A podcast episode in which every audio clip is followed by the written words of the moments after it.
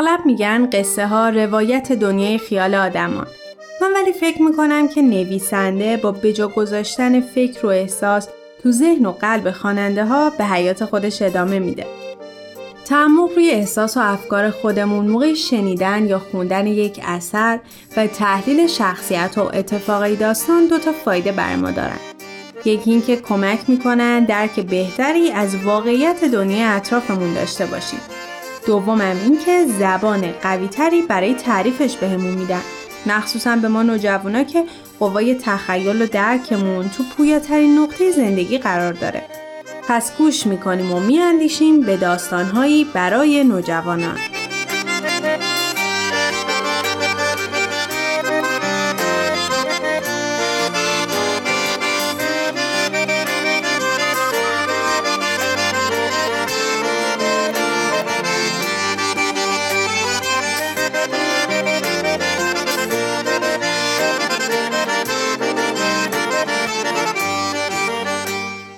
برداشتی آزاد از زندانی قفقاز.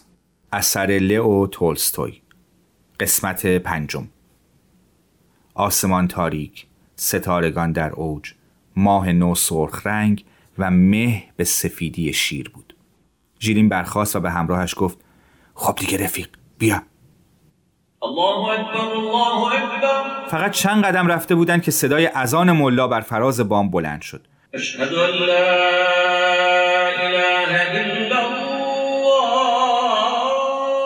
آن دو مدتی طولانی پشت یک دیوار نشستند و صبر کردند تا مردم به مسجد بروند. به امید خدا انشالله کمکمون می‌کنه. آن دو بر سینه خود صلیب کشیدند و دوباره به راه افتادند. از باقی گذشتند از تپه پایین رفتند از رود عبور کردند و مسیر دره را ادامه دادند. مه نزدیک زمین قلیز و سرد بود و ژیلین با نگاه کردن به ستارگان درخشان مسیر را تعیین می‌کرد. راه رفتن با چکمه های ژنده دشوار بود. ژیلین چکمه هایش را درآورد و پا برهنه از سنگی به سنگ دیگر میپرید. کاستیلین عقب افتاد. آرومتر برو پاهم تو این چکمه های لعنتی تاول زد. ژیلین گفت درشون بیار راه رفتن بدون چکمه راحت تره کاستیلین حتی پا برهنه هم به سختی راه می‌رفت. سنگ ها پاهایش را میبریدند و مدام عقب میافتاد. ژیلین گفت پای زخمی زود خوب میشه ولی اگه بیفتیم دست تاتارا دیگه وا ویلا. کاستیلین جواب نداد اما در حالی که مدام شکایت می‌کرد به راهش ادامه داد. مدتی طولانی میان دره ها به مسیرشان ادامه دادند. سمت راست صدای پارس سگ آمد. ژیلین اطراف را نگاه کرد و از تپه بالا رفت. اه! اشتباه اومدیم. زیاد پیچیدیم سمت راست. اینجا یه روستای دیگه است که من از بالای تپه دیده بودمش. باید برگردیم و از اون تپه بریم بالا. سمت چپ. جنگل باید اون طرف باشه. کاسیلین گفت یه دقیقه وایسا بذار نفس بکشم. از پاهام داره خون میاد. ژیلین گفت نگران نباش رفیق دوباره خوب میشن. باید ملایم تر بپری عین من. ژیلین دوان دوان مسیر تپه را بازگشت و به طرف چپ پیچید تا راه جنگل را پیش گیرند. همانطور که گفته بود جنگل را پیدا کردند. از میان درختان تمشک وحشی که لباسهایشان را پاره می کردند عبور کردند. نهایتا به یک راه رسیدند و آن را دنبال کردند. ناگهان صدایی شنیدند. به نظر می رسید صدای سم اسب باشد. صدا قطع شد. به راه افتادند اما دوباره صدا را شنیدند وقتی می ایستادند صدا قطع می شد ژیلین به آرامی به صدا نزدیک شد. چیزی در جاده ایستاده بود. شبیه اسب بود اما اسب نبود و روی آن موجود عجیبی نشسته بود که آدم نبود. خورخور می‌کرد. ژیلین آرام سود زد و آن موجود با سرعت به سمت بیشه دوید و صدای ترق ترق جنگل را پر کرد. کاستیلین از ترس به زمین چسبیده بود. ژیلین به او خندید و گفت گوزنه بابا؟ نشنیدی چطوری شاخه ها رو با شاخه شکوند؟ ما از اون ترسیدیم اونم از ما. به راه ادامه دادند. دو اکبر غروب می کرد و صبح نزدیک می شد و آنها نمی‌دانستند که مسیر را درست می روند یا اشتباه. ژیلین فکر می کرد تاتارها از همین مسیر رو را آورده بودند و هنوز حدود ده کیلومتر با قلعه روسها فاصله داشتند. اما دلیلی برای اطمینان نداشت و در شب خیلی طبیعی است که آدم راه را اشتباه کند. پس از مدتی به یک مکان مسطح رسیدند. کاستیلین نشست و گفت هر کاری دوست داری بکن. من دیگه نمی‌تونم راه بیام. پاهام نمیارنم. ژیلین تلاش کرد تا او را ترغیب کند. کاسیلین گفت نه من هیچ وقت نمی‌رسم نمی‌تونم ژیلین عصبانی شد خیلی خوب پس من تنها میرم خداحافظ کاستیلین از جایش پرید و او را دنبال کرد. حدود پنج کیلومتر دیگر راه رفتند. مه پایین تر آمده بود. ستارگان هم کم نور شده بودند. آن دو حتی نمی توانستند یک متر آن طرفتر را ببینند. ناگهان صدایی شنیدند. برخورد نعل یک اسب به سنگ ها. ژیلین صاف روی زمین خوابید و گوشش را به زمین چسبان آره خودشه. یه سوارکار داره میاد سمت ما. در میان بوته ها دلا شدند و منتظر ماندند.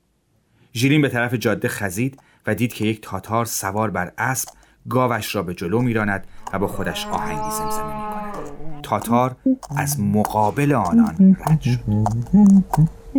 ژیلین رو کرد به کاستیلین خواست خدا بود ندیدمون. پشو بیا بریم. کاستیلین خواست بلند شود اما افتاد. نمی‌تونم. به جون خودم نمی‌تونم. دیگه زور ندارم. سرمای مه و پاهای خونالودش او را ناتوان کرده بود.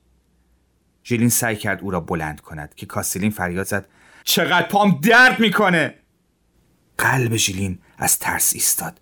واسه چی داد می‌زنی؟ تاتاره هنوز نزدیکمونه حتما صداتو شنیده. با خودش فکر کرد واقعا جونش در اومده. چیکارش کنم؟ ژیلین به کاستیلین کمک کرد بلند شود و بازوانش را زیر رانهای او قرار داد. اما تاتار صدای فریاد کاستیلین را شنیده بود. ژیلین شنید که کسی چهار نعل پشت سرش میتازد و به زبان تاتاری فریاد می‌زند.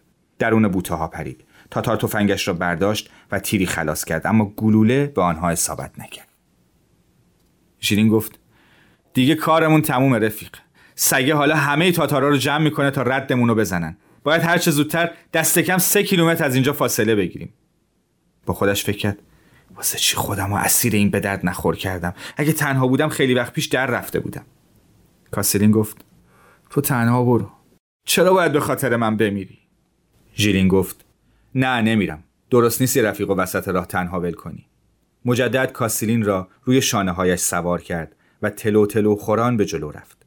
به همین شکل یک کیلومتر دیگر رفتند هنوز داخل جنگل بودند و نمی توانستند انتهایش را ببینند. مه داشت کم کم پراکنده می‌شد و ستاره ها دیگر قابل رویت نبودند. ژیلین خیلی خسته بود. ایستاد و کاستیلین را بر زمین گذاشت. بذار من یه ذره استراحت کنم و یکم آب بخورم. بیا. بیا یه ذره پنیر بخوریم. دیگه خیلی نباید مونده باشه. هنوز ننشسته بود که صدای پای اسبها را پشت سرش شنید. دوباره وسط بوته ها پریدند و زیر یک شیب تند دراز کشیدند.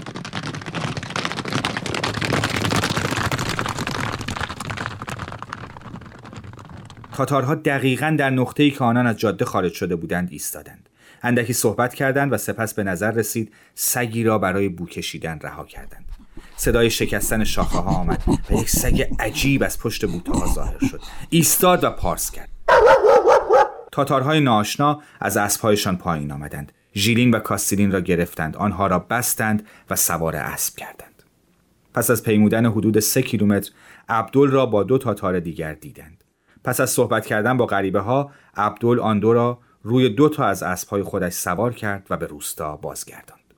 عبدل دیگر نمیخندید و حتی یک کلمه هم با آنها صحبت نکرد. هنگام طلوع آفتاب به روستا رسیدند. ژیلین و کاستیلین را کف خیابان نشاندند. تاتارها از جمله پیرمرد بیدندان دورشان حلقه زدند. ژیلین از حرفهایشان فهمید که نمی‌دانند باید با او و کاستیلین چه کنند. بعضی می‌گفتند که باید آنها را به کوههای دوردست فرستاد. اما پیرمرد می‌گفت باید اونها را کشت. عبدال مخالفت کرد. من خریدمشون و باید خونبها بگیرم. اما پیرمرد گفت اونا یه روبلم نمیدن. فقط بدشانسی میارن غذا دادن به روسا گناهه. ختم قائله. بکششون. وقتی جمعیت متفرق شدند ارباب به طرف شیرین آمد. اگه خونبه ها تا دو هفته نرسه شلاقت می‌زنم. اگه دوباره سعی کنی فرار کنی مثل سگ میکشمت این بار نامه رو درست بنویس برایشان کاغذ آوردند به پاهایشان کند و زنجیر بستند و آن دو را پشت مسجد به درون یک گودال انداختند روند رابطه عبدال و ژیلین تا اینجای داستان به چه صورت بوده؟ آیا ژیلین و کاستیلین راه نجات دیگه ای دارن؟ لطفا نظرتون رو تو کامنت ها واسمون بنویسید.